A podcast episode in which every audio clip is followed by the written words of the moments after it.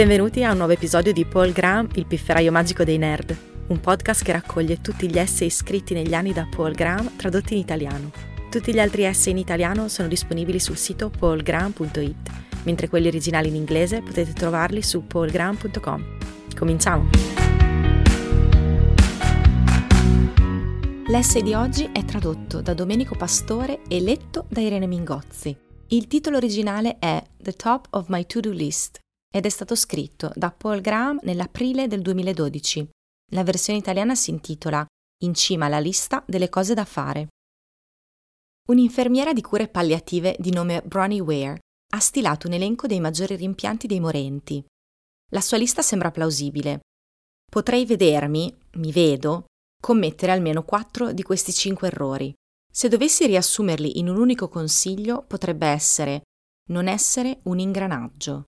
I cinque rimpianti dipingono un ritratto dell'uomo post-industriale che si rimpicciolisce in una forma che si adatta alle circostanze e poi gira doverosamente fino a fermarsi.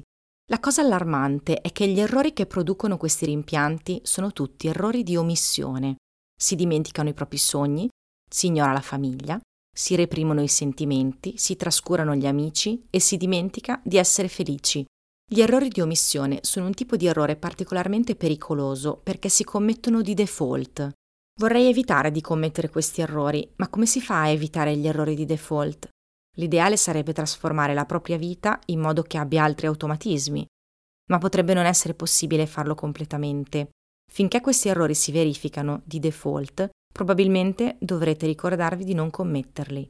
Ho quindi invertito i cinque rimpianti, ottenendo un elenco di cinque comandi non ignorare i tuoi sogni, non lavorare troppo, di quello che pensi, coltiva le amicizie, sii felice, che poi ho messo in cima al file che uso come lista delle cose da fare.